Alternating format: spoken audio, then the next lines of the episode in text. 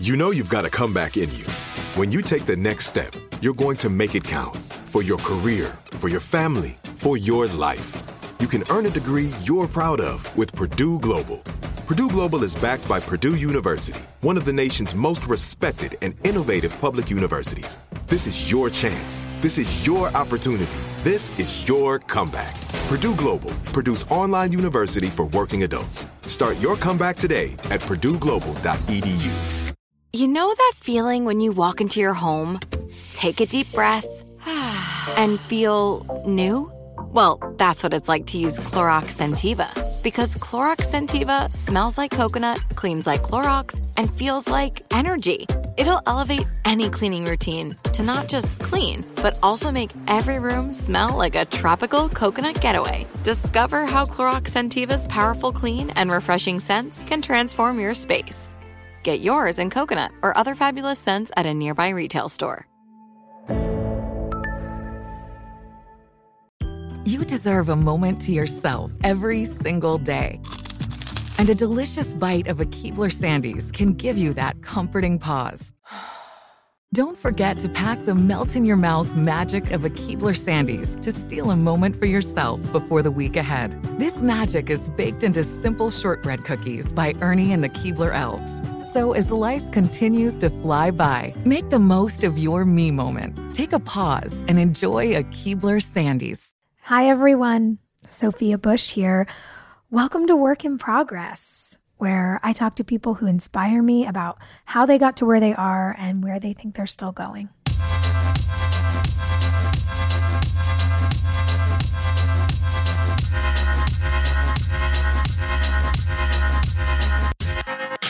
Guys, I cannot wait for you to hear who's on the podcast today. My friend Jay Shetty. He is amazing. He's a host, a storyteller. He makes incredibly inspirational videos. And did you know he's also a former monk? Casual. We talk about his path to success, mental health, how to live a balanced life, our relationships with each other and with our devices, and so much more. Enjoy. I'm just thrilled that you're on the show today. I I have been such a fan of yours, and to finally get to meet you is so great. I I, I think that the positivity that you put out in the world is such a gift to people, um, and it's just fun. I, you know, I was saying to you earlier to to really appreciate a person sort of out in the ether, and then to sit down with them in person is so great. So yeah, absolutely. Well, the feeling's very mutual. I grew up you. watching you, as, so as, as, a lot of us did. and I also just love the fact that there are so many incredible people like yourself uh, using your platform to also have meaningful conversations. And I think that's what's so needed today that we're all mm. blessed to have access to these amazing platforms mm-hmm. and to be able to use it for a higher purpose, a higher cause, higher messages. I think is I don't think it's right. I just think it's it's beautiful. Mm. And so it's it's an honor to be sitting with you, and I'm really excited about this. Thanks. Yeah. I, that makes me have a sort of first question come to mind, which isn't my first question on my sheet, but I, I am curious because at least for me, I know that in all the years of working in these activist spaces and philanthropic spaces, and generally just being so curious about the world, um, I do a lot of speaking. And for a couple of years before we started this, people would say, well, why don't you have a podcast? And why don't you, you know, do a, do a show or do videos or whatever? And, and my response was always, no, no, no, no, no, no, no. I, I sort of backed away from it. Um, it, it made me kind of recoil and I would think, who cares? And why would that matter? And, and I was always very comfortable writing and sharing and social media gives us this opportunity to do that. But it took me a long time to own that there is value here in the conversation and that it is okay if I want to have those conversations. And to your point, that can be a really beautiful thing to lean into. And I'm curious because I think a little bit of it is is the way that women are often stereotypically gendered to shrink themselves.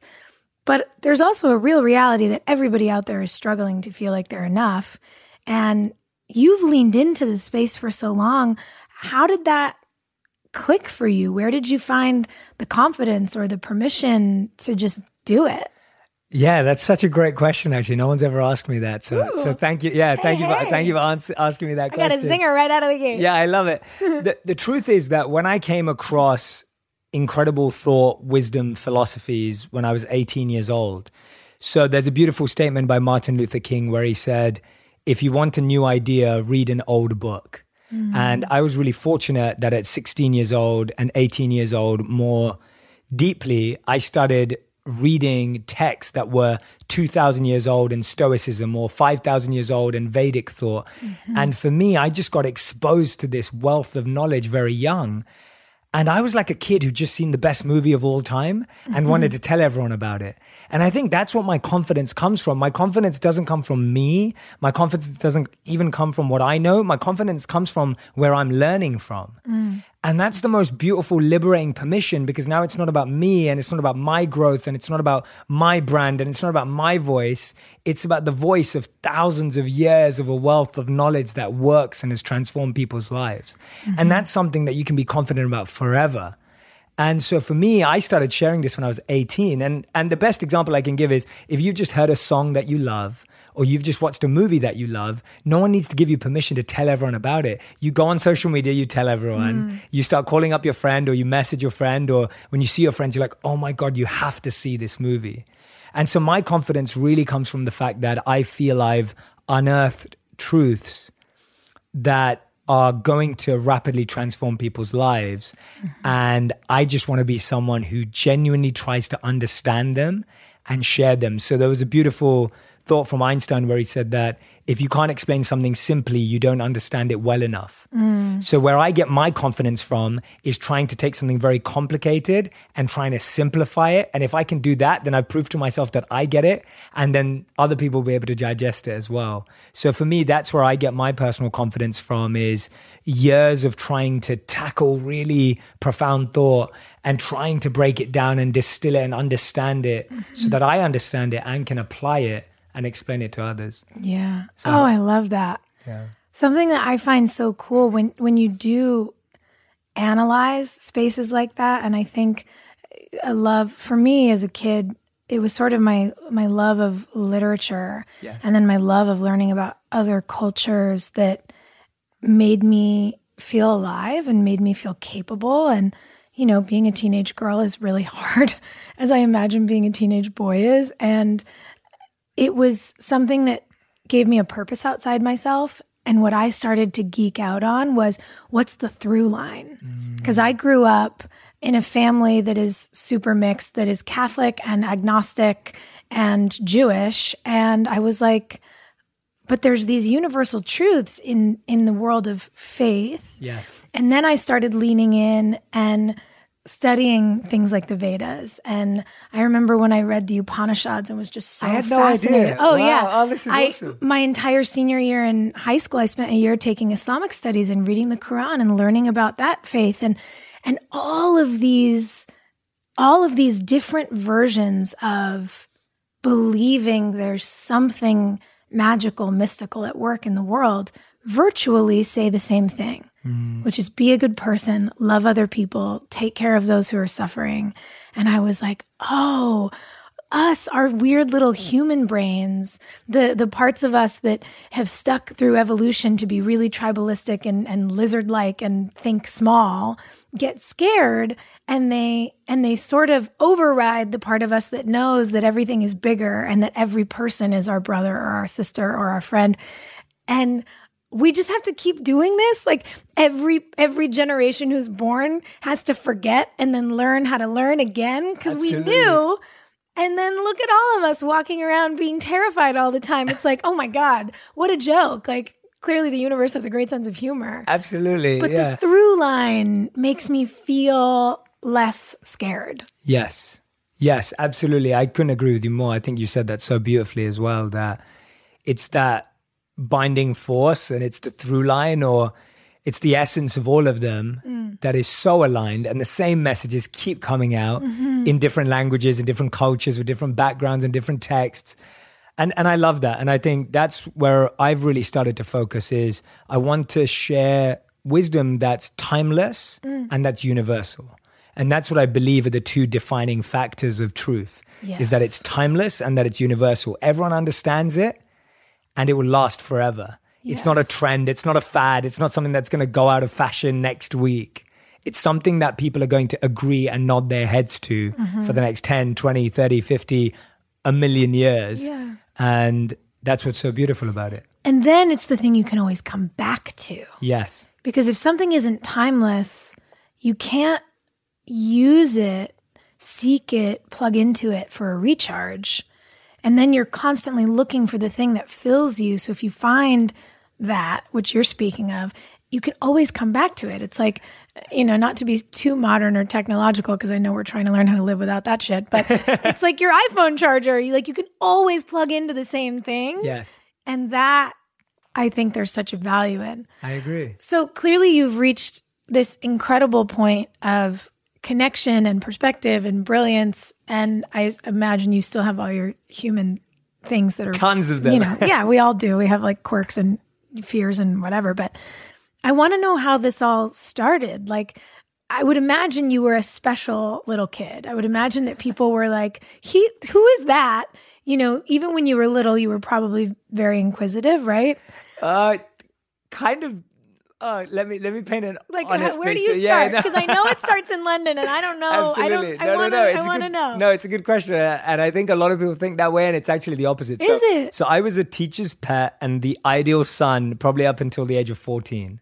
Okay. So I followed every rule in the book. I never disobeyed my parents. Mm. I did everything according to the line. And at 14, I went completely the opposite way. So up until 14, I wouldn't say I was quote unquote special or intrigued or even curious. I would just say I followed the rules. And you stayed in your lane. Yes. And mm. that didn't really serve me, I felt, on a personal level when I was 14, because I still felt I was bullied at school for being overweight. Mm. I was bullied at school. I experienced racism. There were so many different things that I was still going through despite following all the rules and doing everything right. Mm-hmm. And so at 14, I went the opposite way, where I was like, well, I'm going to test being wrong because being right hasn't worked. And I literally wow. went to the other end where I started experimenting with drugs and had multiple relationships and then small crimes and all this, like totally the opposite, which was very unnatural to me. Like now when I look back, I realize it was all a expression of my ego. Like it was just me trying to become something that I'm truly not. Like it does not suit me to, uh, wear wear gangster clothes and and, and try and uh, you know try and make myself appear to be stronger than I am. Like that's not who I am. Mm. But I was just experimenting. And then I got intrigued through that process. So it was having gone from one extreme to the other extreme and then trying to almost come back to the middle and go, mm. okay, what have I learned from both of those? And the truth is, I learned not much from being good and from being bad. I just learned that wasn't the right answer either. and that's what made me start answering, asking questions. So what really made me inquisitive was, first of all, I listened to a lot of rap and hip hop music. Mm. And that made me super inquisitive because a lot of the lyricists I listened to were using music to at least express how they felt inside. Yeah. And so when I would listen to that vulnerability, I would think, oh, wow, that's powerful. And I would write a lot too. So I started writing when I was very young and playing with words. And I used to enjoy wordplay and trying to communicate messages through words from a very early age. And then what happened is I lost two friends, one in a car accident and one to gang violence. Mm. And when I lost those two friends, that's what really hit me in the face. And I couldn't avoid reflecting anymore because I'd lost two people that were very close to me that I loved really deeply, that I believed were good people, and I'd lost both of them. And that made me start to ask a lot of questions like, who am I? Why am I here? What's the purpose of life? Like how valuable is time? Mm-hmm. because i think when you're young you don't realize you think you have a lot of time when you're young mm-hmm. and then you lose two people when you're young and they're young and then you think well what what does young mean? Right? What does young mean? Does young mean age or does young mean how far away i am from potentially losing my life? And so when i was staring both of their losses in the face that made me really want to reflect on how i used my time. Because for the first time i recognized that time was not guaranteed and that I wasn't just going to be blessed with as much. So I was just like, okay, now how do I start to use it? Mm-hmm. So actually I've I've been on both ends of what you were saying. I, I was very fortunate to become curious because of who I met. I think I was curious to some degree. I, like you, studied a lot of the religious and spiritual texts when I was 16 out of fascination, but still, I would say it was always prompted by other people. And that's the beauty I think we have today that we're sitting down together. We've connected on Instagram, we've connected mm. on social media. We're sitting together having this conversation, and hopefully, someone's going to hear it and think, Oh, I'd love to dive into that too. And I think it's all about us being prompted. Mm-hmm. I think very few people, and I know for a fact, me included, I don't think I would have become spiritual or positive or conscious mm-hmm. without that energy in my life. Yeah. Because it's a gift that someone has to give you. It's not something you just are born with. And I definitely wasn't born with it. Mm-hmm. And I think there's a real beauty in the reality that you can see or experience discrimination and that that can really prompt you to look deeper. Yes. Because as a kid who grew up in a multi-faithed family, I would see people discriminate against other people for what they believed, but I would go to, you know, different houses of worship and I was like basically everybody's saying the same thing. I'm confused. why are we why are we being so mean to people about yeah. about what they believe? And then I wanted to know more about what other people believed. Yes. So that I could understand and see and and I think the real gift is that learning and experience is the antithesis to othering. That's beautiful. I love that. You know, and yes. and and what could be more dangerous? Like mm-hmm. it's crushing to imagine you as a kid experiencing racism at school. And and yet we know that it happens to people everywhere. It yes. it crushes me to know what young women are going through and what women in the workplace are going through and we know it happens everywhere. Yes. And so we have to start to get over that idea that we're separate. Yes and and when you say you know there's the prompt of what is around you that makes you curious. And then you say until you met someone are you referring to your meeting when you were 18 meeting the monk?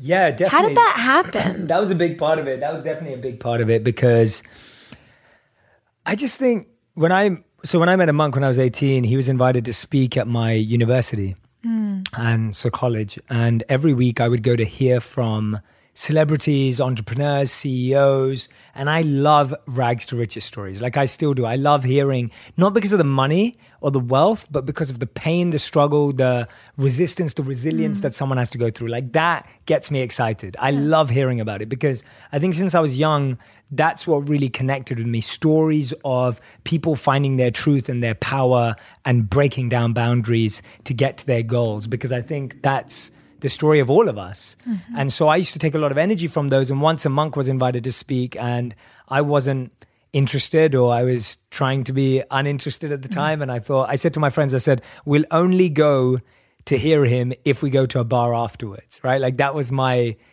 prescription and they said yes fine we'll go to a bar afterwards because my friends were getting interested in in hearing from spiritual people and so i went along to this with zero expectations not caring about it almost thinking about what we were going to do afterwards mm and I left a completely changed person. It was one of those moments in life where you get humbled by your own stupidity because I went in there having no expectations and thinking it was going to be the biggest waste of time and walked out thinking that was the best use of time I ever could have had. Wow. And it was because and I can only say this in in hindsight. You know, it's it's easier to say now because I've always thought back to that moment and think why was I so blown away? Because it wasn't just I wasn't just impressed by him because he was dressed in robes. I wasn't impressed by him because he didn't have any money, so he doesn't have a net worth. Mm. You know, I, I wasn't impressed by him because he was attractive or good looking because you know he was he's a monk he's shaved head wearing robes so there was nothing externally that i was attracted to about him mm. so when i've looked back i thought about it this way that at the age of 18 i'd met people who are beautiful i'd met people who are rich i'd met people who are famous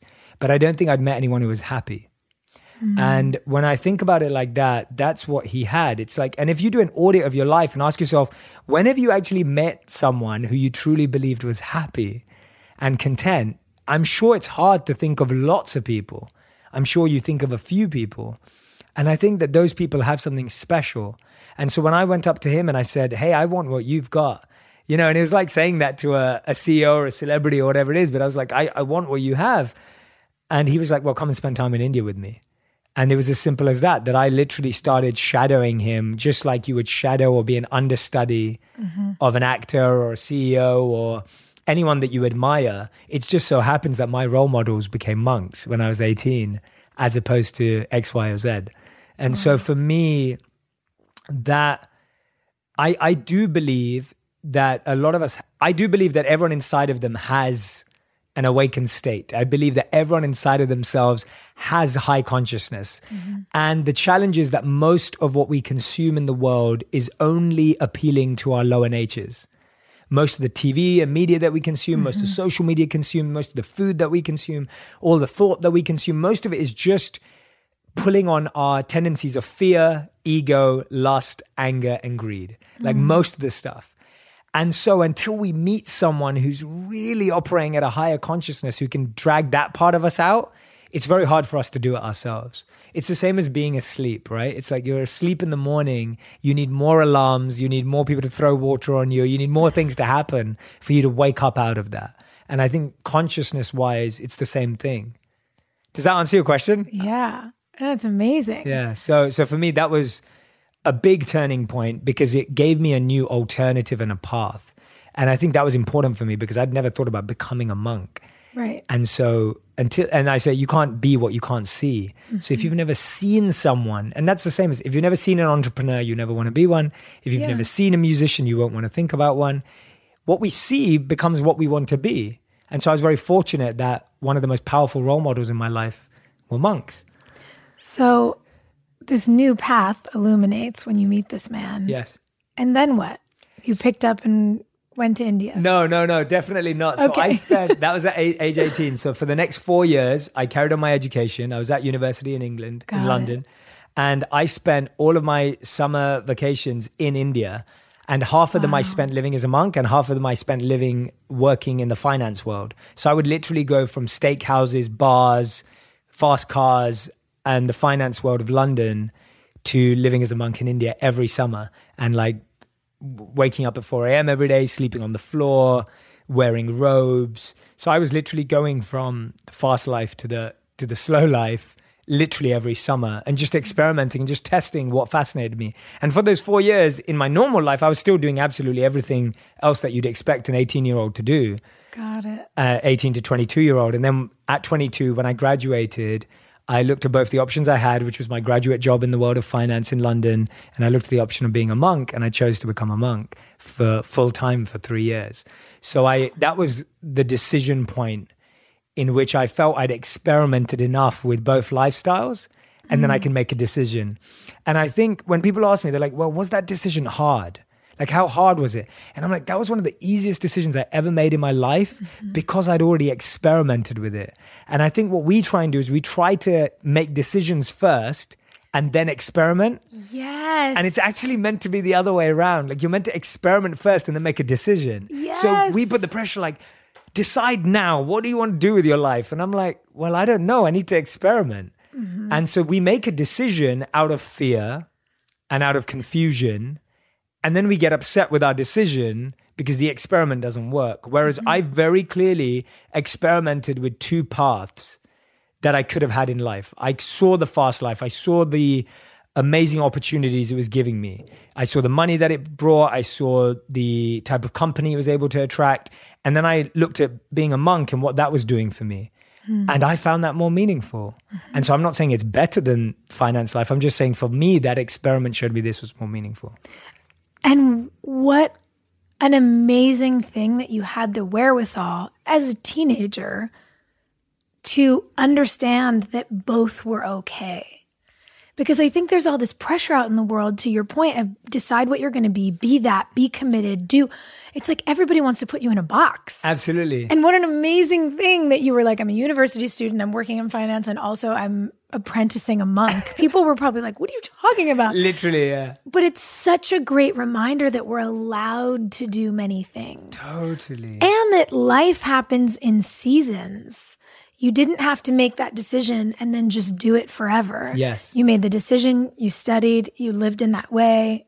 Yes, you for three years. Obviously yeah. made a decision to eventually come home. Yes. So what changed three years in? Did you feel like you had a handle on the person you wanted to be and you kind of wanted to come back to your world? What what was the impetus for that? Yeah great questions by the way. There's uh there's, there's i haven't looked at it. very, no no no it's beautiful. no I'm, now i'm just i'm like really enjoying this conversation. I, I feel like the way you're asking me these questions is making them, me answer them deeper than i have before. So oh, i, I, I really appreciate that. Thanks. Uh, i was just for me the reason why i chose to become a monk is very important. It's because i wanted to live a life where I had the time to purify myself and serve others. Mm. And when I looked at the life of finance, what I saw was a life that gave me very little time to really work on myself. And I could still have an impact on other people, but I don't know how much I'd actually get to purify myself.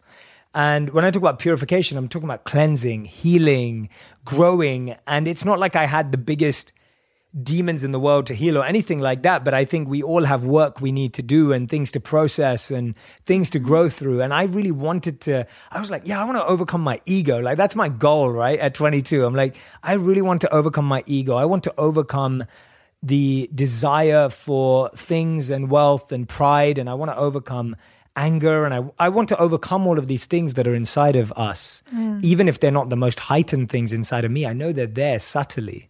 Mm. And I want to work on them. And at the same time, I want to use my time to serve. So we were, half our day was silence and half our day was service.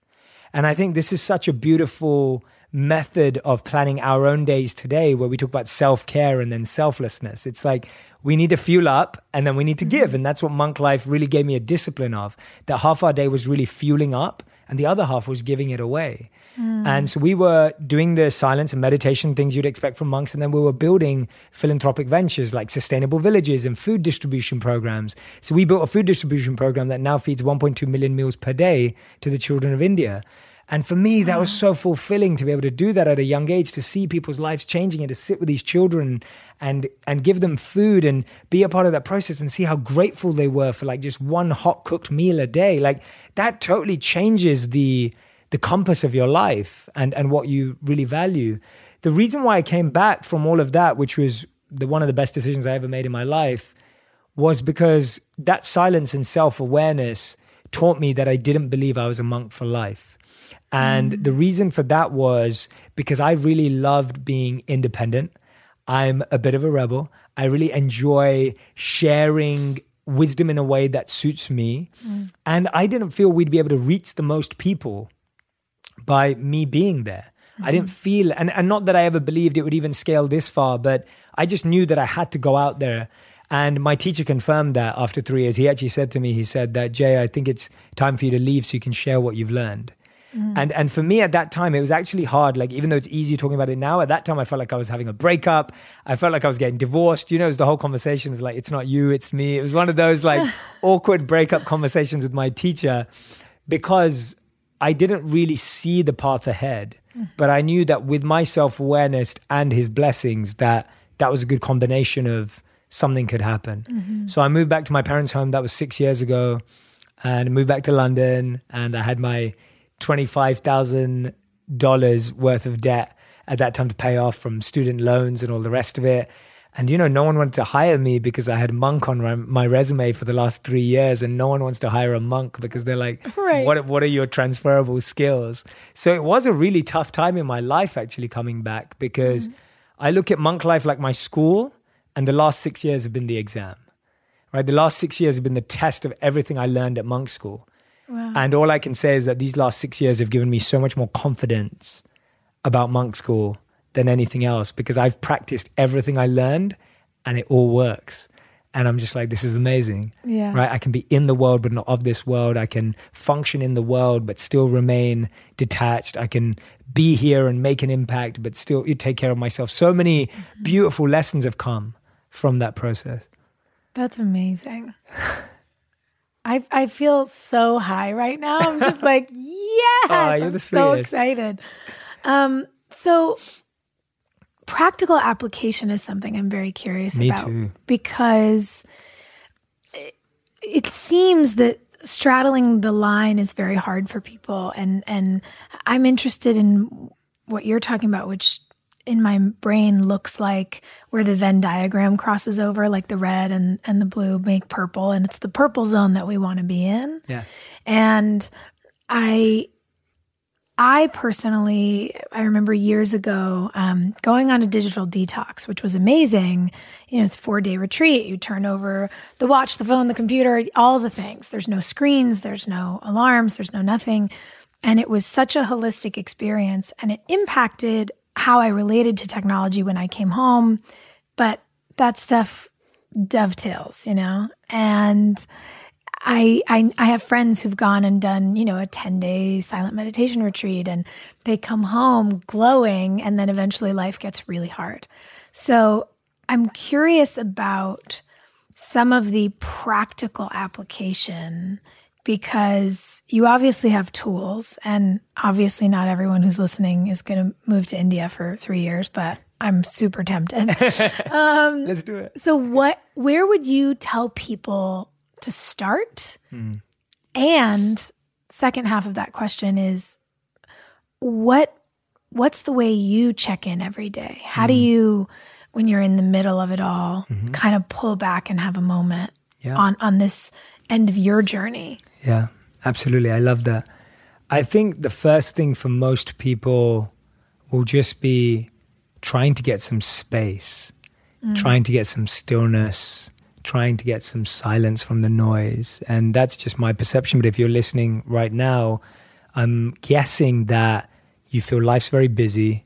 You feel like you've got a lot of stuff going on. You've got a lot of competing priorities. You've got a lot of challenges with wanting to do something meaningful for yourself, but then having all these other pressures that are there. Mm. And so I feel that life for all of us, whether we're happy or not, whatever it is, there's pressure, there's stress, there's challenges, and there's competing priorities. And I think that's something all of us can agree with, me included. And so when I look at the need for silence, space, or stillness, I do believe that getting away to a four day retreat or a 10 day retreat is a great start. Mm-hmm. I think it's a beautiful idea because what it does is that it at least gives you the belief that there is an alternative. Mm, it right? gives you the possibility. Correct. It's it, a it's, proven possibility. Exactly. You get the experience yourself that, wow, I felt mm. better. Mm-hmm. The world did not end when I didn't look at Instagram for 10 days, right? I did not miss out on like all the big fashion events or whatever it is, mm-hmm. and my life's not crumbling. It's it's doable. Mm-hmm. It's embedding it back into our lives. And I do think stillness, pace, and silence comes from having good technology habits because I do mm. think most of the noise, most of the pressure, most of the mental struggles we have are coming from what we consume. Mm. 100%. So one of the biggest things for me is and I know this sounds hard but it took me a while to get around to this is please don't wake up to your phone.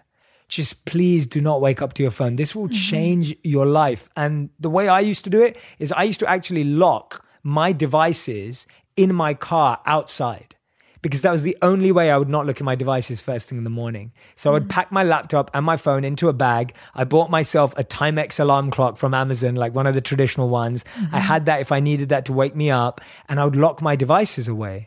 And if that's what you need to do, to make sure you don't look at your phone in the morning, go to that extent because mm-hmm. you'll feel so fresh. And the reason why I say this is you would never let a hundred people walk into your bedroom in the morning. Yes. I'm sure no one would do that. Right? You wouldn't let 100 people walk through your bedroom door. We'd be and traumatized. Start, and start asking you questions. Yeah. Oh, how's your day going? What are you doing today? Oh, did you see what so and so did last night? Oh my God, do you want to go to this party yesterday? Oh, I wish you came to this thing this weekend. Would you let 100 people come and do that? No. no. But that's what you're doing to your mind when you open up 100 notifications. That's the same thing that's happening. You're literally letting 100 people walk into your mind, mm. walk all over it with their dirty feet and whatever they're thinking about and bring all of their energy into that space. Mm. Often before you've even sat up. Before you've sat up, brushed your teeth, showered, thought about anything. So mm. now you're already on a reactive mode. Your life is already in reaction mode because now all your energy is about how do I respond and react. You're now not getting to set your intentions for the day. You're now not getting to set your focus for the day, which means, guess what? Nothing that you care about is going to be accomplished. Mm. So for me, the simple act of not looking at your phone in the morning gives so much space to your day because you're giving yourself mental space. And then in that mental space, you get to set what is my intention for today? What do I want to focus on today? What am I grateful for today? And for me, those are the three things setting an intention. So before I came here, I set an intention. I was like, I'm really grateful and excited to meet Sophia. And I'm hoping that I can serve her and her audience through this podcast we're about to record. Mm. And that was my intention for this. Mm-hmm. Whereas if I had woken up and the first thing I looked at my phone, I would have had my team reaching out to me and saying, Jay, what are we doing? I'm flying to San Francisco tonight. So there's travel stuff going on and there's just so many other things. Mm. So you don't get a set. And that means when you turn up somewhere, you're not there anymore. Right. So setting your intention is something that I love doing. Setting your focus, like what is it that you are going to be feeling satisfied when you go to sleep that day that you've accomplished? What is that one thing? What are those two things that you're going to feel accomplished if you do by the end of that day? Remember, I said one or two, not 12, because right. our to do list are just 12 things and they're usually 12 hard things and you've done four and you haven't done eight. And then you start comparing yourself against the eight you haven't done. Whereas I just set one or two things that I need to have accomplished by the end of that day, which I believe is realistic and it's doable. And the third thing is I ask myself, what am I grateful for today? What am I happy about today? What mm-hmm. if what are the blessings in my life today? Mm-hmm. And those are just such better thoughts to start your day with than, oh my God, you just missed out on what so and so wore on Sunday night. Right. So for me, that's step one. The second one is I really believe in having barriers in your home. So I like to call it no technology zones and times in your home.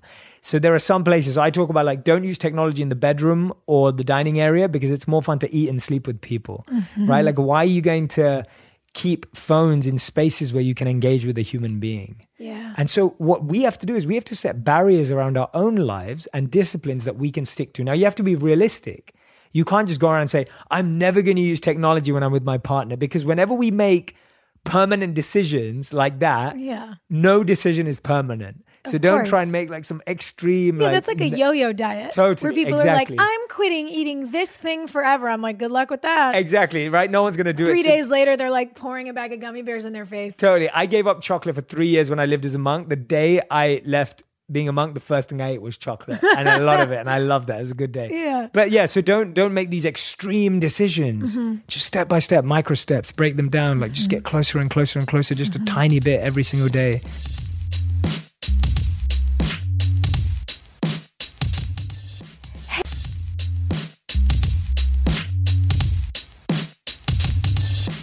So LA is my home, and we talked about this. You know, I grew up here, and. I love it here, and I think it's the best. And I love that you love it. it feels like a win. I absolutely love it. This is my favorite place in the world to live. I'm so happy. Yeah. And so when I'm I've I've worked on two shows for long periods of time in other states. So I've had, you know, another place, an apartment or a house that I've rented, whatever. And I had this realization. I was working on a job in Chicago and I've never had a TV in my bedroom in LA. Smart. Ever. But I had a TV in my bedroom in Chicago. And I had this very weird aha moment. I was super sick. Um, and I'd, you know, be laying in bed and watching TV at night and just feeling gross. And I came home for the weekend and was just down for the count. So I laid on my couch, you know, all day. It's that thing where you're like, I'll save that show till I have the flu. And I binged a show I'd been wanting to watch. And at the end of the day, it was so nice. I was like, God, I gave myself a rest. I didn't try to do anything. I didn't try to be, you know, better than I'm feeling, whatever.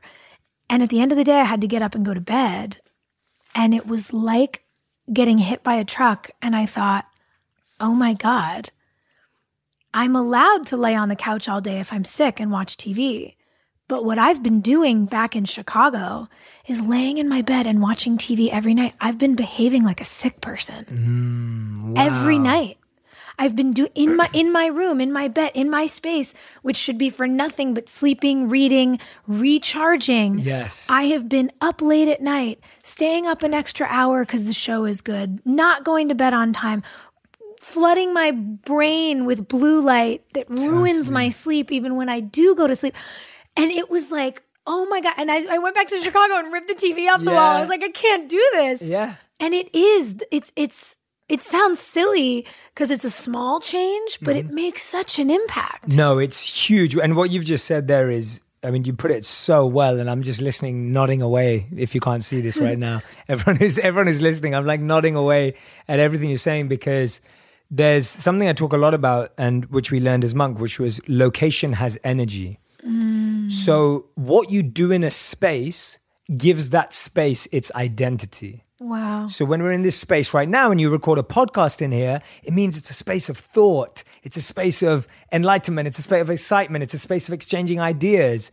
But imagine that when we finished in this room and we left, someone came in and started sp- playing death metal in here, right? And and then we come back in here. We may think, oh, it doesn't matter, but guess what? We're going to come back into an environment that has that energy. No yeah. offense to death metal. I'm just trying to give two polar polar examples. So when you're watching television in your bedroom, guess what? That's active energy. That's stimulated energy. Mm. That's interactive energy. Guess what? You can't sleep when you're activated, stimulated, or interactive. Right. Hence why we struggle to sleep because we try and do. Some people eat in their beds, sleep in their beds, watch TV in their beds, do everything in their beds, which means your bed is confused about what you want to do there. And what I mean by that is the energy of that room is confused about what you want to do there. Mm-hmm. And so having spaces, even if you live in the, ti- I used to live in the tiniest apartment in New York. And even in that tiny, tiny apartment, I had a meditation corner, right? Not even a meditation mm-hmm. room or a space. I had a meditation corner. I had a writing corner. Mm. I, I had a space in this tiny, tiny 500 square foot apartment of where I would do certain activities because then that energy of that space gets embedded for that. So when you said that example, it triggered that thought straight away for me is mm-hmm. that you stopped your bedroom being a place where you were stimulated. Mm-hmm. Because how can you sleep deeply if you're highly stimulated? Yeah. And this applies to everything. If you're struggling to eat, think about your eating environment. Are you eating in a place that makes you want to eat? Or are you, again, eating in front of the TV? Are you then yeah. eating again uh, in, in a place that's messy and cluttered? Are you trying to think and be creative in a space that's messy and cluttered? Mm. Because guess what? That external clutter is going to impact your internal clutter. So it's so important that we just create corners, spaces, rooms, whatever you have. whatever your personal life looks like, to create energy in a location that helps you get to whatever that goal is of that space. Yeah. Yeah. Yeah, it's powerful. And I'm struck, simple and powerful. It is simple, but it what strikes me is that these aren't conversations we've grown up having. Mm. You know, I, I think about it with mental health, I think about it with physical health. Unless you grow up as an athlete, you have no idea how to really take care of your body. That's true. And and the the, the sort of mental athleticism required to live a present life we're missing the instruction manual. So I guess it's a very roundabout way of saying I'm really glad that that your monk kicked you out of the nest and said you have to go share this because people do need it. Yeah, and, and that's what I, I talk about this with for me, if I wanted to learn how to play basketball, I'd want to learn from Michael Jordan or LeBron James or Kobe Bryant, whoever it is. If I wanted to learn how to act, then I'd go to certain people. I want to learn to sing, I'd go to certain mm-hmm. pe- certain people. And so if I want to learn about how to master the mind, you go to monks because yeah. that's what they spend their whole life doing. Mm-hmm. Like they have no other focus in life apart from healing their mind mm. and cleansing and purifying their mind. That's what they're trying to do. So for me, that was the best training in mind school, which, mm-hmm. like you rightly said, we don't get anywhere. And actually, I'm really glad you brought up the physical body point because for me as well, that was something I came to later in life. I never had anyone around me who had trained their physical body to be fit and healthy. Mm. And my parents did. And when my parents would say things like that to me, you know, your parents you disregard anyway and don't right. listen to them. And, and then you're trying to figure out yourself. But I came to that later in life where I realized how important physical health was. Mm. Because again, when I was young, I just assumed that mm. I would always be healthy. Right. And and I had the wrong thoughts about health too. Because I grew up overweight, I always grew up believing afterwards that, oh, as long as I'm not overweight, then I'm healthy, which is a mm. completely, really completely the wrong definition of what health is. Mm-hmm. And so until I met my wife, who's an incredible dietitian, nutritionist, and uh, vegan recipe developer, which is what her world is, when she started speaking to me about health, that really transformed my perspective of health wow. and how physical. So I always say my mind, my wife trains me on my physical, and I do the mental, and then that's our exchange. And that's it, a nice little balance for us. Yeah, yeah. It's interesting because I I've really been coming to terms with so much of this stuff. And I feel like, as we mentioned earlier, the lessons repeat and then you're learning new things all the time. And again, just thank you for sharing because I'm having all these aha moments. I'm like, I feel like Oprah over here. I'm like, oh my God. uh, I love when she talks about those.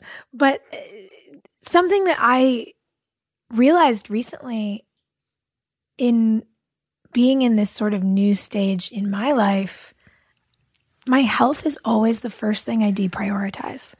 Wow. When you look at the list of things, to your point, you have to try to do less things per day. I realized that since the since I was 21 and I got a job, I had never stopped before. Mm. And that even when I stopped, um, you know, air quotes, I was so used to having these 16 hour days that my days while I've been off, meaning off of a set, but still working like a maniac, I was cramming that aggressively, but I was doing it to myself. Wow. And I realized that the first thing I always let go if another meeting or a call needed to be said or something needed to ha- happen and I would have to fly somewhere and do a speaking arrangement or whatever, I just wasn't exercising. I just stopped. Wow. It was always the first thing that I would let go. And as I've really been thinking about the mental physical connection, mm-hmm. I've become a person who demands it, not of anyone else, but of myself. Yes. Even if it's 10 minutes, even if it's go on a mile walk around the neighborhood, even it doesn't have to be like the class, the spinning, the trainer, the da, da, da, whatever that we get obsessed with because we see it on Instagram and we think we're supposed to do that. I I have to make that commitment to myself. Yes. And it changes how I feel mentally. It changes how often I meditate. It changes what time I go to bed. Starting to be active again has reprioritized sleeping to me. Mm. And I've become the person who leaves a hang and says, Gotta go. I gotta be in bed in yeah. 30 minutes. and I'm like, Who am I? Uh, and it's funny because I realize that I'm always going to have to relearn. I'm always yes. going to have to make sure I'm checking in. Yeah. That that the evolving there is never done. No. We don't learn something and then it's like poof, aha, I wake up happy every day now. It's it's a it's an active job. Yes. And I and I think what you've just hit there is exactly it that the biggest challenge is our judgment of ourselves. Mm. So I'll give an example. We eat every single day. And we don't ask ourselves, why am I hungry today? Oh my God, why am I so hungry today? You just know you're going to get hungry and you eat. Mm. When you wake up in the morning, you brush your teeth and you shower. You don't say to yourself, oh my God, why do I smell today? Why am I not clean today? You just brush and shower. Mm. In the same way, you are going to get tired. Mm-hmm. You are going to feel like you're not focused every day. Mm-hmm. You are going to feel unmotivated some days. Just like you feel hungry, mm. it's like feeling unmotivated. Just like you feel tired, my, my point being is that stop judging yourself for feeling normal things. Yes. Figure out what you're going to do about it. So we know when I'm hungry, I eat. So when you're tired or unmotivated, find your inspiration, find mm-hmm. your motivation. If you're feeling unaligned and unbalanced, what are the activities that make you balanced and centered? So mm-hmm. for cleanliness and for energy, we fa- we found food and having a shower every day. Mm-hmm. And so we've understood that. But when it comes to feelings like I'm tired, I'm unmotivated, I'm unfocused, I'm unaligned, we haven't yet found the simple antidotes to those. Do you think that that's because those are feelings that are so discouraged? Yes. Because we have this obsession with perfection and and you know these highlight reels of social media and and being strong and there's this weird I'm so fascinated now by this thing where people are like, "Oh yeah, who needs to sleep?" I'm like, hello, hello. I, lo- I love we sleep. need we need to sleep. yeah. Your brain needs to sleep. If you become one of those people who overworks and you don't sleep, your performance suffers, and then you become a crazy person. Absolutely, I've been there, done that. Like we we need it, and yet whatever is sort of tender or perceived as a weakness, we judge mm-hmm. rather than, to your point, incorporating the reality of all of our feelings, all of our experiences, all of our strength, and all of our very human exhaustion. Totally. And and it's uh, the be- the most amazing thing about it is is that those emotions are all signals. All they are is signals. They're just trying to tell you something. Like when you feel hungry, it's just a signal. when you feel tired, it's a signal. A feeling is a signal. Yeah, I'm all feeling and emotions are signals. They're just trying to tell you something. And if you go, no, I don't want to listen to you right now, go away. I'm like, you you know, your, your feeling or signal is saying, you're tired, take a break. Mm. It's like saying you see the red on your phone come up and you're like, oh, just ignore that. What's going to happen? Your battery's going to die. Yeah. Your phone's going to die. So if you keep ignoring your emotions, it's natural that you're going to go into depression or anxiety or feel that high level of pressure because all you're doing is you're seeing yourself go to red. Mm-hmm. You're seeing yourself go down to those last last bar of charge and you're ignoring that. Mm. And saying, no, I shouldn't feel that way. Mm-hmm. You don't say that to your phone. When your phone dies, you go, okay, why am I? You may say, oh, God, these iPhones, they die so quickly these days, right? You may say mm-hmm. that, but the point is you still put it on charge, like you said earlier. So for me, every emotion, every feeling is a signal trying to teach you something. And whatever we don't repair will repeat. And yeah. so if you don't repair it, if you don't acknowledge it, if you don't get to know it, and if you don't go, oh, I see you, I see what you're trying to teach me. Mm-hmm. And so now I know when I feel that way, I'm going to do this, mm-hmm. then you'll solve it. And we've done that for food and cleanliness, right? We've done that for I'm hungry, I eat. Mm. I'm I'm unclean, I'm gonna clean myself.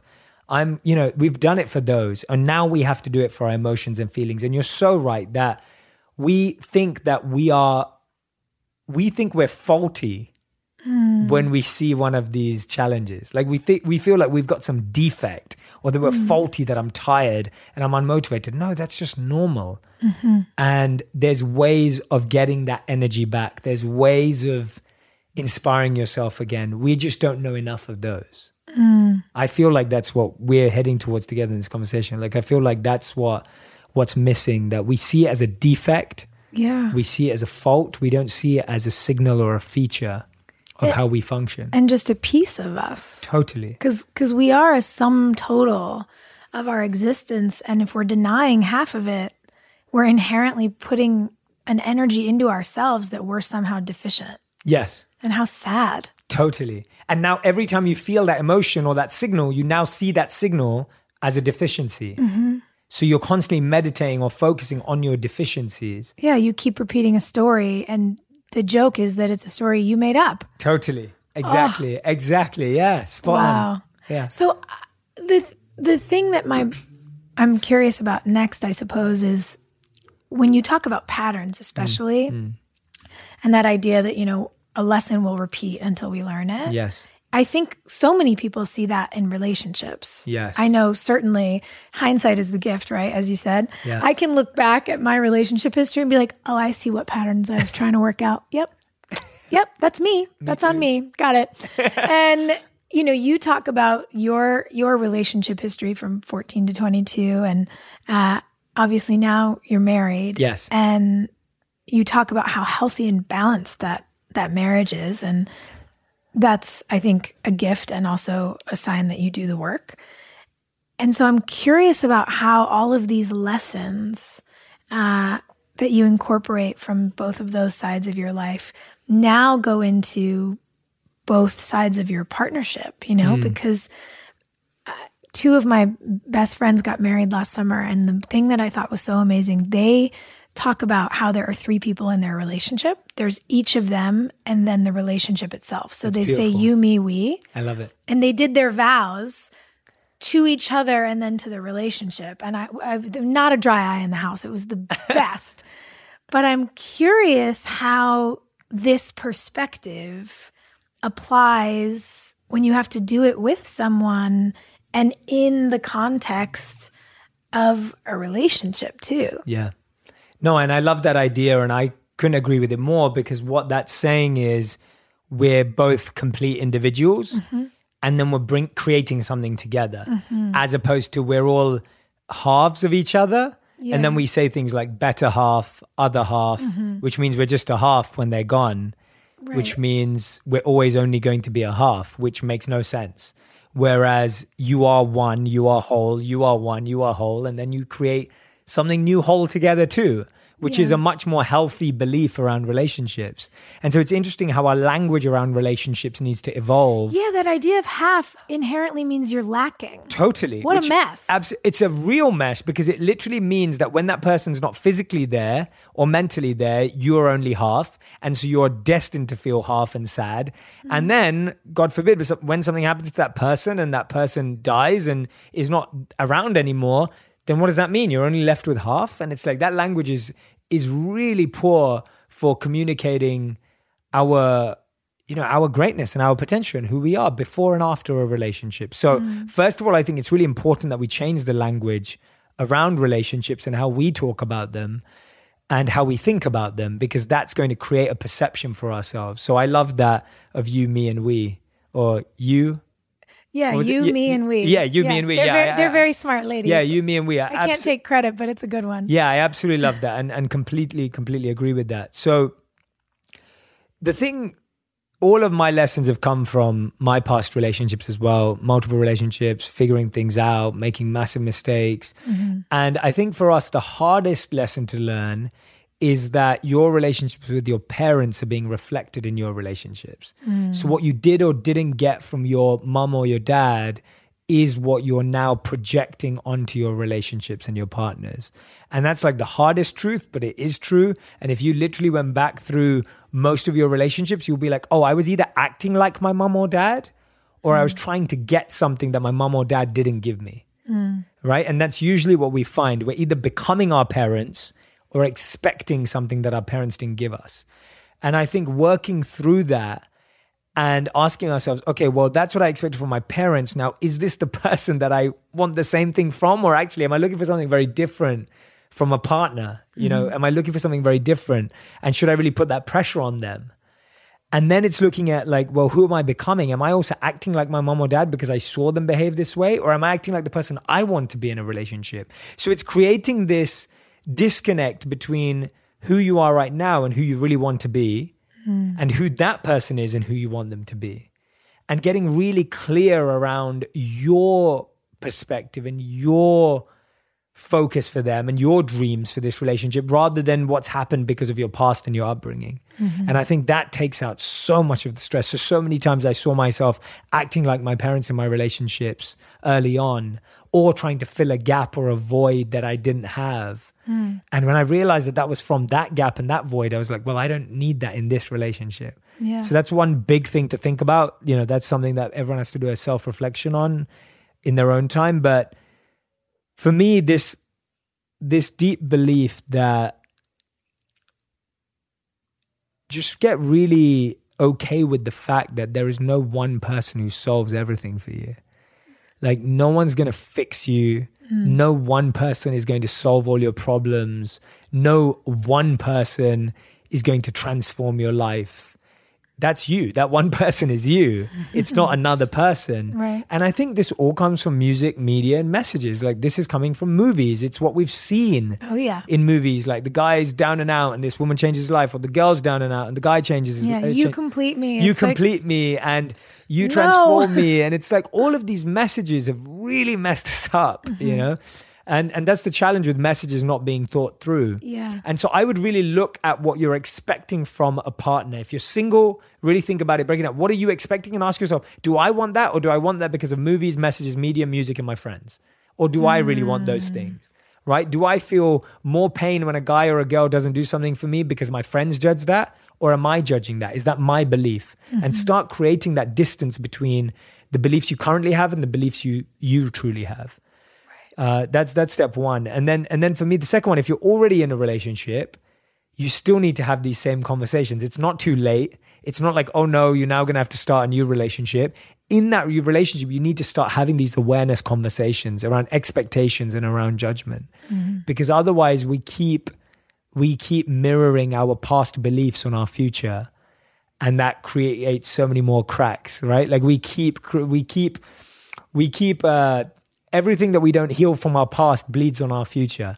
And so anything that we haven't gone through, anything that we haven't mm-hmm. worked through, that's just going to impact that next person. Right. So don't look for someone to fix you. Fix yourself, and find someone who's happy to wait for you while you fix yourself. Yeah. Right. That's that's what really a relationship is. Don't expect anyone to fix you or do the work. Yeah.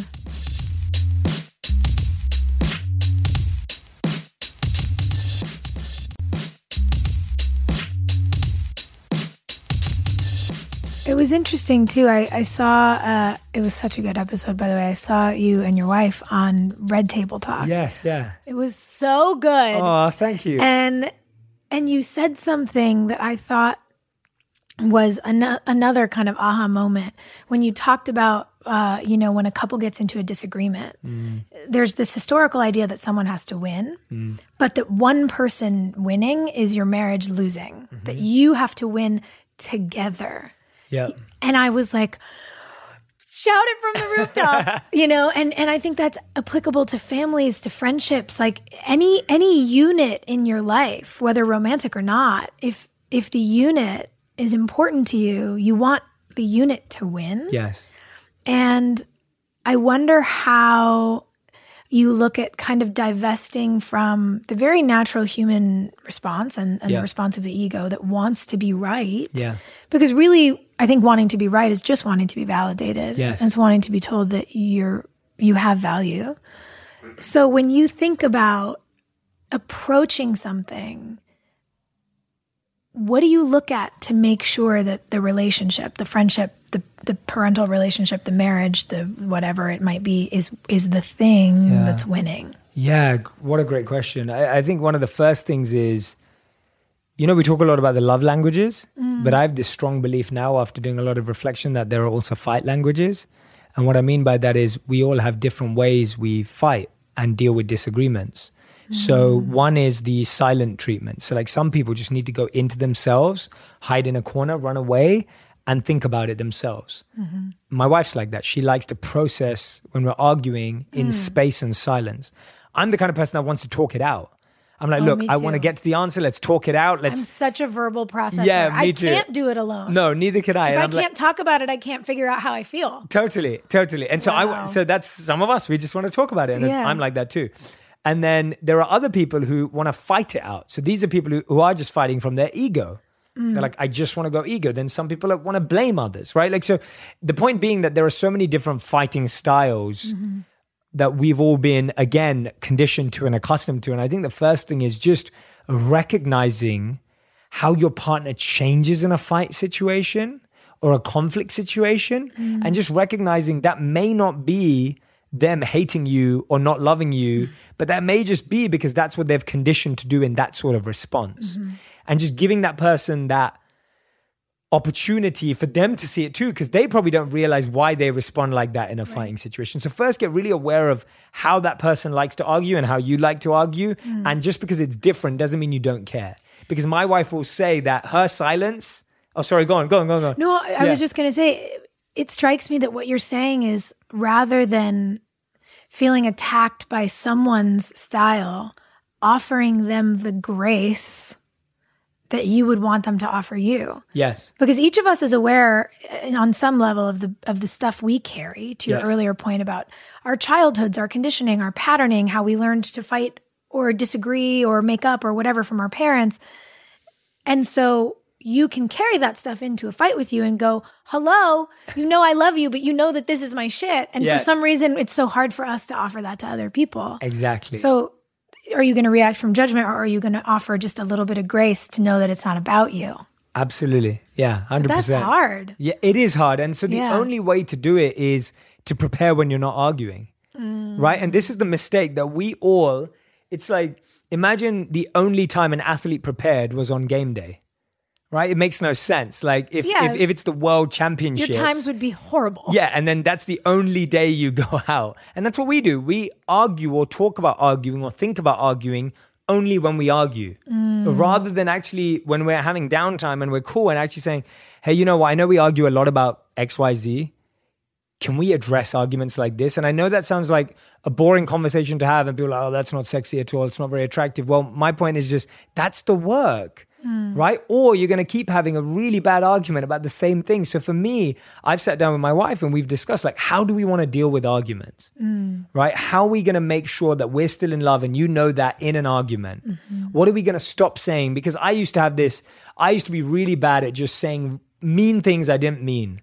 Mm. Right? I would just say these really like elaborate statements because I grew up in a house where lots of elaborate statements were thrown around. Mm-hmm. You just say something really elaborate that is that you definitely don't mean. and you get away with it in the heat of the moment. But then I was just like, this is damaging my relationship. Mm. Because no matter, even if you said in the heat of the moment, you still had to think that, even if it's not true. And the other person then has to carry it. Correct. Exactly. Because and this, you can't unhear and no. you can't unsee. And you can't unsay. Yeah. And and that is the biggest thing for me that I started to realize that hey, I'm going to live with this person for the rest of my life. Mm. Do I really want them to lose every day? Mm. Like how's that going to feel? Like that is that loss together. So for me, it's still about being right, but it's about being what's right for us. That's where that we is so important. Right? And there's a difference between being right and being true. Correct. Because to your point, some people will say things in the heat of the moment in an argument because it makes them feel better. Yes. And then people who do that are like, oh, I feel so much better. Yeah. And the person who processes differently is still so wounded from what was said. Totally. And you haven't gotten anywhere. No. And that's what we have to think about us as a unit. For me, it was that, yeah, the statement that I made was, you know, when you're in an argument, it's not you against each other, it's both of you against the problem. Yeah. And so for me, I've I constantly and, and literally in your mind visualize when you're having an argument, like literally put yourself on a tag team and put the problem on the other side. And I do that. I go through that visual process mm. many times when we're doing something, trying to put ourselves on the side and putting the problem on the other side. And I want my wife to do the same. And so that's come through having conversations about arguments when we're not arguing. Yes. You can't have a rational conversation when you're being irrational. And that's hard. So don't expect yourself to go become rational then if you haven't had it in the calm time. And I've heard you say that love is a verb. Yes. It is an action verb. And I yes. think that that's such an amazing phrase. Anywhere I hear it, I always, my response is always yes. And so the this ridiculous idea that loving someone enough that you would come to them and say, I want us to talk about something so we can be the best team ever. Totally. That's not unsexy. That's no. super sexy. It is. I hope so. I'm just, yeah. yeah, just, yeah like, I, good for you guys. I'm like, they're doing it. They're doing the thing right. Yeah. If you can't, if you can't talk about that with your partner, then there's something really wrong there. Yeah. Right. If you can't have that conversation. And, and I think it's so important because you just can't, you can't expect, and this is why people are like, oh, but when I'm arguing, I can't control my ego. And I'm like, I know that. You don't learn how to sail a ship in the storm. You learn right. to sail a ship when the sea is really calm. Like yeah. that's how when you learn, you practice, you train. So when your relationship's going good, that's when you put in the work for when it's going to get hard. Mm. Yeah, it's amazing. You know, Esther Perel, that yes. incredible. I mean, God, she's everything. Uh, if you haven't seen her TED Talks, guys, please do yourself a favor. She's, you know, the preeminent marriage and family therapist expert, and she just has all the right ideas. And and I heard her say something years ago that I've never forgotten. She said, on average, couples start going to therapy together seven years too late. Mm, that makes sense. And it, what you're saying is blowing my mind because, of course, if you want to learn to ski, you have to start on a bunny slope. You totally. have to work your way up. Like nobody's dropping you out of a heli your first time on a pair of skis and being like, "See you at the bottom." Like, yeah, no you're one. gonna die. Yeah. And and I wonder why we don't think about that. I, I think it's our just, relationships. I think it's the I, I think it is the messages we've grown up with, the happily ever afters, right? Yeah. The movie always ends at the marriage. Yes. Right. Or the movie, and, and things have changed. Like media has changed. It's not fair for me to say that there aren't movies about divorce and marriage. Of course there are. Sure. Uh, but the point is that a lot of when we were younger, it's a lot of conditioning. It's a lot of conditioning from when we were younger. And the big one for me is when I read this study from the Gottman Institute that said that the number one skill that keeps couples together is not date nights, it's not holidays, it's not romantic cruises or walks, it's knowing how to fight like couples that stand the test of time is that they know how to fight. They know how to deal with conflict. And guess what? Since we've been young, we've been avoiding conflict. Like, yeah. I know me, I don't like getting an argument with anyone. I don't want to have a mm-hmm. disagreement with anyone. I find it so awkward. But that's a skill that we all need to get right in our relationships, in the workplace, everywhere. Mm-hmm. And so that's something I've had to consciously work on and have become a lot more comfortable with in all different arenas of my life is how do you have a tough conversation? Yeah. Because all we keep doing is keep throwing it away. Mm-hmm. And and that's kind of how we deal with in society. Like when we have trash, we keep throwing it away, and then we realize that the environment's crumbling. Yeah, right? it doesn't actually go anywhere. It doesn't go anywhere. It just moves to a different place. And that's the same with us, right? Yeah. We're just chucking trash inside of us to another wow. place, hoping that we're just going to forget about it. Guess what? It builds a huge pile of trash inside of you. Yeah. And then you have to deal with it because your internal environment's just like the external environment. that it needs to process it. It's not just going to disintegrate all the plastic. Sorry for all the analogies, but no, you know, it's, it's just great. I just, like it. Just to, I love visualizing things. Like me for too. me, it's just like if you're throwing stuff away or you're trying to put something under the rug, it's still under the rug, and then it's just piling up. Mm-hmm. And, then it's literally festering. Exactly, and it's and it's getting old and it's decaying and all of that, and that's why so many of our emotions are decayed signals.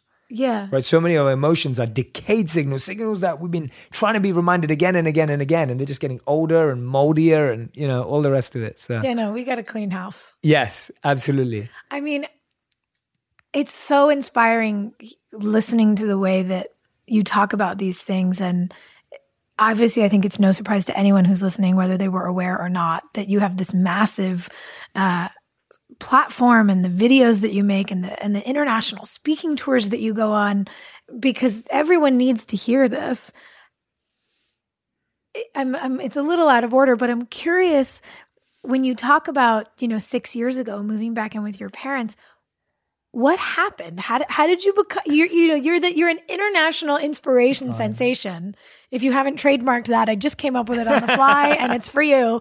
Where what happened because these these conversations that you're having everywhere are transformative Thank you. so how did you get here Well, thank you. First of all, I feel very humbled and grateful hearing that. So thank you. wow, Uh, thank you for sharing I, I've been talking about these things since I was 18. So Mm-hmm. I talked about them offline when they weren't a brand, when they weren't a social media thing. Like I've Mm-hmm. been talking about this stuff for the last 13 years of my life. And I've been studying about it, speaking about it, and learning more and growing more for myself and making mistakes and experimenting as well. Mm-hmm. Yeah. And so when I was at university, I used to have a society called Think Out Loud. And every night students would come, like probably about, it started with like 10 to 20. And then by the time I finished university, about 100 people would come every week to hear me speak about philosophy, science, spirituality, and our minds.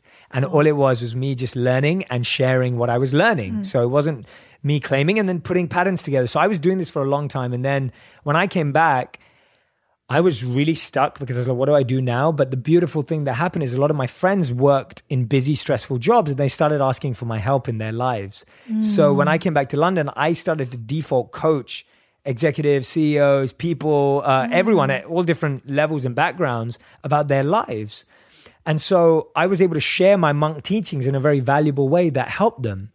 And then I got to a point in life where I was just like, I believed that I'd had enough experience with a small group of people. When I say small, I mean hundreds, um, or maybe a, maybe a couple of thousand people, where I'd coached, worked, taken retreats, all of this stuff offline. And I was just like, I've had enough experience that there is a need for these conversations, but I hadn't seen them yet in the mainstream media. Uh, media, I hadn't seen them yet on social media. yeah And and I was just like, I wonder whether people are going to care and be interested. And my hope was that I believed that there were people having these conversations in their homes and messaging, but they just weren't having them in mainstream media. And I was like, I'm going to try. So I had this desire. I was just like, how does this reach everyone who owns a phone? How do we get it out to people for free? How is it not held in boardrooms and meeting rooms, but actually gets to every home in the world? Yeah. And I started making videos. So in 2016, I made my first ever video three years ago on the 3rd of Jan 2016. I launched my first video on YouTube and it was doing okay. And I realized that it only had views because I kept rewatching it. And then my mom watched it and my friends watched it and it was doing okay. you're like 10 of those are mine Yeah, exactly, literally. And and then it grew based on my earliest tipping point was Arianna Huffington. So uh, Arianna's team, someone showed them my videos and they showed it to Ariana, and then Arianna wanted to test these videos. So I made four videos for the HuffPost. They were produced by me in London, and I sent them to their US team. And those four videos did like 100 million views. Wow. Uh, and it blew my mind because I didn't expect that. And that was mid 2016.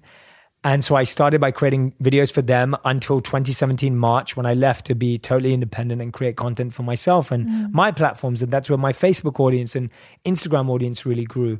So for me, it was the dedication to telling stories, not feeling like a teacher. Like, I don't believe, I'm not trying to be anyone's teacher.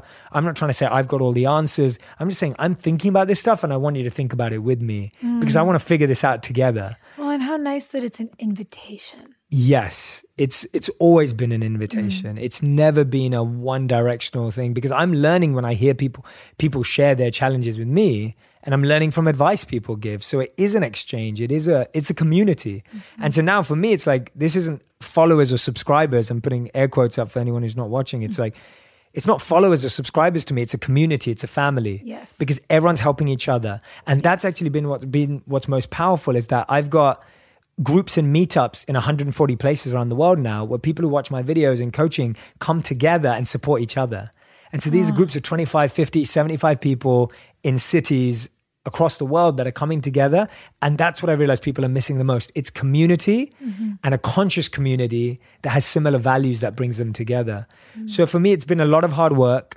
I've I've really, really worked hard on doing what I do now. It's taken everything I have and it's been a labor of love and and purpose and i believe it's my calling to be doing what i'm doing right now it's yeah. not a job it's not a social media trend like this is this is real this is yeah. what i believe my life was about and for and i have worked as sincerely and strategically as possible and i love saying that with all honesty and transparency and importance for people because i do believe that wanting to do good is not enough yes. you have to become really good at it Yes. and you have to deepen your expertise. Mm-hmm. It's not good enough to want to change the world. And there's a beautiful thought from Martin Luther King where he said that those who love peace need to learn to organize themselves as well as those who love war. Yes. And and that's been like my go-to motto. I'm like, okay, I love peace, I love love, but I can't be all like fluffy about it. No. I've got to be really focused on how we make this the biggest thing in the world that everyone has to take notice of. And I didn't have any free handouts. I didn't know anyone in the media. I never grew up in the the world of media. So for me, it's been a constant battle yes. of sharing what I believe in and trying to get it heard and trying for it to be seen. So the fact that it has grown now has just been three years of complete dedication and sacrifice to this mission and vision without because I really believe that until we see media shift, mm-hmm. we can't really have a cultural shift. Yes. Ugh. I'm so excited that you're here. Oh.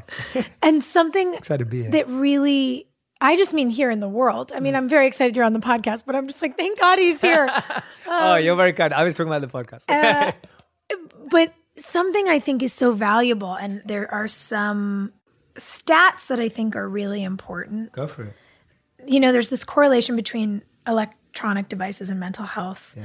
And it says that teens who spend three hours a day or more on electronic devices are 35% more likely to have a risk factor for suicide. Mm. That eighth graders who spend 10 or more hours a week on social media are 56 more likely to say that they are unhappy or depressed.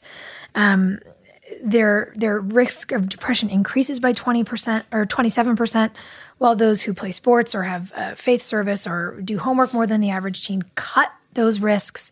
Um, 48% of girls say they feel left out uh, now as compared to five to 10 years ago, 27% more wow. boys. You know, the, the number of teens who get together with their friends in person every day has dropped by more than 40% in the last 15 wow. years. So, something about technology is isolating us. And a lot of people have asked me, and I'm sure they ask you, how we can be proponents of community creation and and growth, um, and also be using technology. Yeah. And I'm curious as to your answer because my thought is always, well, technology's not going anywhere. Mm-hmm. So if, if we leave it to the wolves, if we leave it to those who love war, it's going to be a war room. Yeah. So we have to figure out how to impact it. And I'm so excited that you're doing what you do because I believe, and the numbers on your your videos and your pages, I think, are proof that that's what technology should be used for, yeah. and can be used for. Yeah. And someone who does get depressed spending time online can find one of your videos and realize, oh my God, there's so much else out there for me. I'm going to close my computer now and go out into the world. Yes. Yeah, absolutely. No, and I, I completely agree with you. I think we both feel the same way that technology is not going anywhere. Mm-hmm. So there's no point of living in this dream world that oh we should just get off all our phones and yeah. that's that's not going to work. And so for me, the only thing that really resonates is I have and I have this personal habit and I think this personal habit indicates how I feel. If I connect with someone that I really get along with on Instagram, mm. I try and push to meet that person immediately. You Yeah. were one of those people.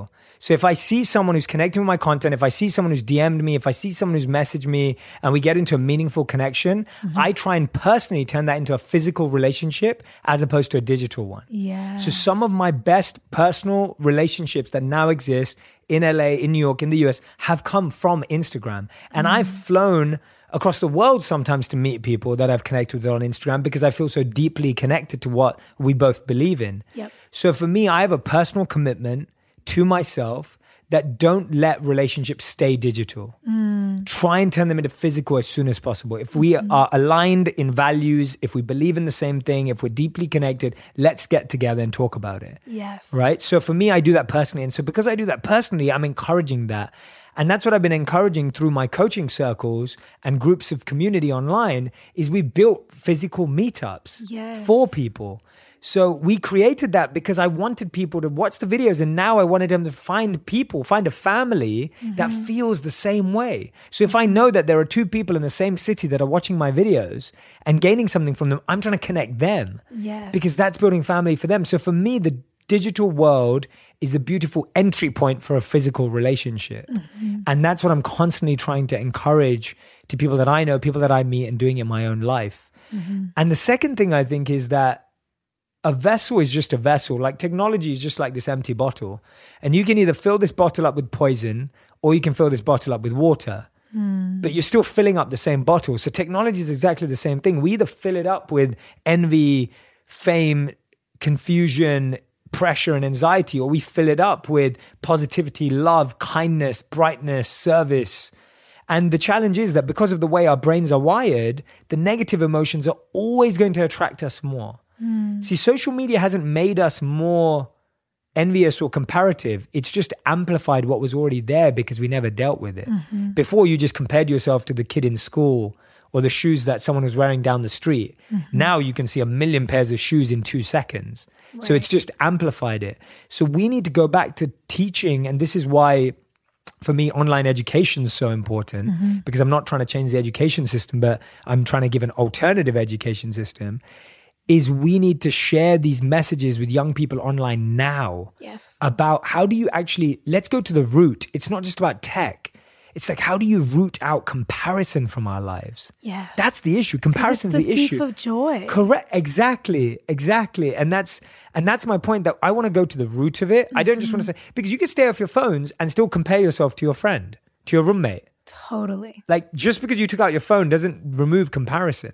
Mm. Rem- you have to remove comparison from your heart and your mind. Yeah. That's an internal battle, not an external Yeah, one. it's like a, it's a weed that's growing in here. Correct. And so we have to uproot that weed and then we won't feel it online or offline. Mm-hmm. And so for me, it's like, let's give people the education to uproot the weeds in their internal garden and their internal life. Mm. And if you pull those out, then they can use their phones and never feel it or feel Mm. it less. Right. And and that's that's where I want to get to is how do we help people do that? And that's why I'm trying to engage all of my online content around that is really uprooting weeds.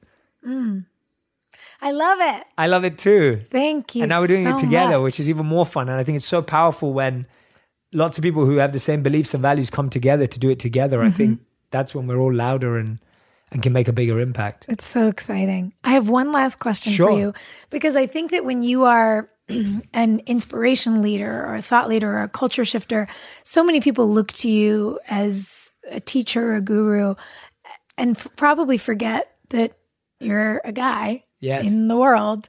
So to go in the opposite direction of serious, what ma- what is the thing that makes you laugh the most? Oh, my wife. That's actually it. That's the truth, honest answer. But if I have to think of something funny and wacky, my, my wife makes me laugh so much. She, if you don't follow her on Instagram, like if you just want to laugh, because she's unapologetically herself in a mm. funny way every day. She'll she'll do the silliest things that people would be scared of posting online, and she'll post them on Instagram. Yeah. So for me, that's that's fun because she's like she. It's like being around a comedian the whole time. Yeah. Uh, so I'm very fortunate. She makes me laugh a lot.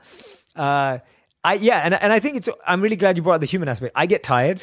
Yeah. There there are days when I'm I have to push myself to get through stuff. Mm-hmm. Like that. I'm a human, and and everyone is. There is no one on this planet who does not get tired, does not feel like not getting up one day, whatever it is. Right. Yeah. I've just come up with strategies to not feel that way for long. So I just feel that emotion for a lot less time. And that's my goal is like, it's not about obliterating it. It's about feeling it for less time. So yes, I may feel tired, but I figured out health and health hacks and personal hacks and mind hacks that just make me feel that for much less time. Yeah. Uh, that's the only difference. Uh, what else makes me laugh? Good movies. I'm trying to think. What what, what were you Yeah. thinking about? What kind of Well, region of laugh we? No, I'm about? I'm always just so curious. My something I so appreciate because I can get a bit, you know, Serious. sort of heady and Yeah, yeah, uh, yeah. curious, and and I and I fall into these not traps, but these spaces where I'm really focused on what's going on in the world and what Oh, needs I help, see. and Yes, you know yes, where yes. can I be of assistance, and and one of my best friends, uh, who we've lived together for nine years, my friend Jenny, she will sit me down and make me watch the videos of people who ride those slingshot rides. Oh, right, right. And they they faint because yeah. it's so intense. And almost every time they come to in the middle of the ride and either start screaming or laughing. And they are so funny. Yeah, yeah, yeah. And and people will make fun of us because like Sure. my door is always open and friends will come over and be like, Are you guys watching these stupid videos again? And I'm just crying, laughing. Yeah, yeah, yeah. And it's like it's the dumbest thing, but three minutes of it, and I'm like, all right, I'm good. I'm ready to go. Back at I it. got back it. At the Yeah. day. So so then very easy. So good. Yeah. We're on the so my wife's dance videos are hilarious. Okay. She she's not a dancer and and she uh, she puts up these funny dance videos all the time. So I absolutely love those. Uh, I love any videos that are like with just young people messing around. That I just I, and this is the thing about Instagram. Like I see so much of this pop up on my feed. Animals doing funny things, kids doing funny Yeah. things. Like I posted this video a, a week ago, and it's this little girl who's like dancing to Beyonce. And and you know we, we put a funny meme caption on it, but it was just like uh, you know how I feel after giving myself lots of self love, and she's Yes. just having the best time Is it of the her little life. girl on the kitchen counter Yes, in the yeah, yeah, It's yeah. one of my favorite Yeah, videos of all best. time. Yeah, Yes. same. And I love it. And I'm just like, you know, I think I think it's a shame that social media has also, you know, to some degree, it's not good for children. Mm. But I just think children are such a source of joy. When I'm with my nephew, like he's such a source of joy. Like Mm-hmm. I think connecting with our childlike selves Yeah. Because is such an impo- important. Yeah, and it's like there's this beautiful thought. It's not mine. Uh, I I don't know who it, who it belongs to, but it's it's amazing. It's uh, we don't stop playing because we get old. We get old because we stop playing. And so for me, it's like how much play. So I love water sports. I I love uh, anything that's slightly. Um, you know anything that's slightly Tarzan like or Yeah. anything that's like zip lines. I love all the Oh, outdoor totally. sports. So like for me, like being playful is very important. Play is very important to Mm-hmm. Yeah. me. And yeah, I let think me just pl- be barefoot in the dirt. Let's totally go. there you go yeah like that's what i mean like how do, how do you just let go more Mm-hmm. and and and have moments where you're a child again childlike not childish Yes. Right? Childish is emotional childlike is playful. Mm, childlike, not childish. yeah childish is emotional. No one likes someone being childish right? Childish is emotional childlike is playful. And so for me it's like i love connecting reconnecting with my childlike nature. Mm. and there are certain people that help me do that easily. My wife is probably the best one for that so. That's so great. yeah. Awesome. awesome Thank you so much. Thank you. This I can't so wait for dinner. I know, me too. Really excited to have you I'm so over, excited. definitely. And I'm so glad we got to connect like this. I I always think podcasts are just, and I would encourage everyone like have record your conversations with your friends and you know like this because I think Yeah. other people are going to benefit from them. I think. We learn more about each other through the process. I can't wait to interview you on my podcast I in, know, a, in a I'm so month or so and, and learn more about your whole journey. And so, yeah, anyway, very excited and so grateful to meet you. Likewise. Yeah, thank, Thank you for coming. Thank you. Thank you. thank you. This show is executive produced by me, Sophia Bush, and Sim Sarna. Our supervising producer is Allison Bresnick. Our associate producer is Caitlin Lee. Our editor is Josh Windish and our music was written by Jack Garratt and produced by Mark Foster. This show is brought to you by Brilliant Anatomy.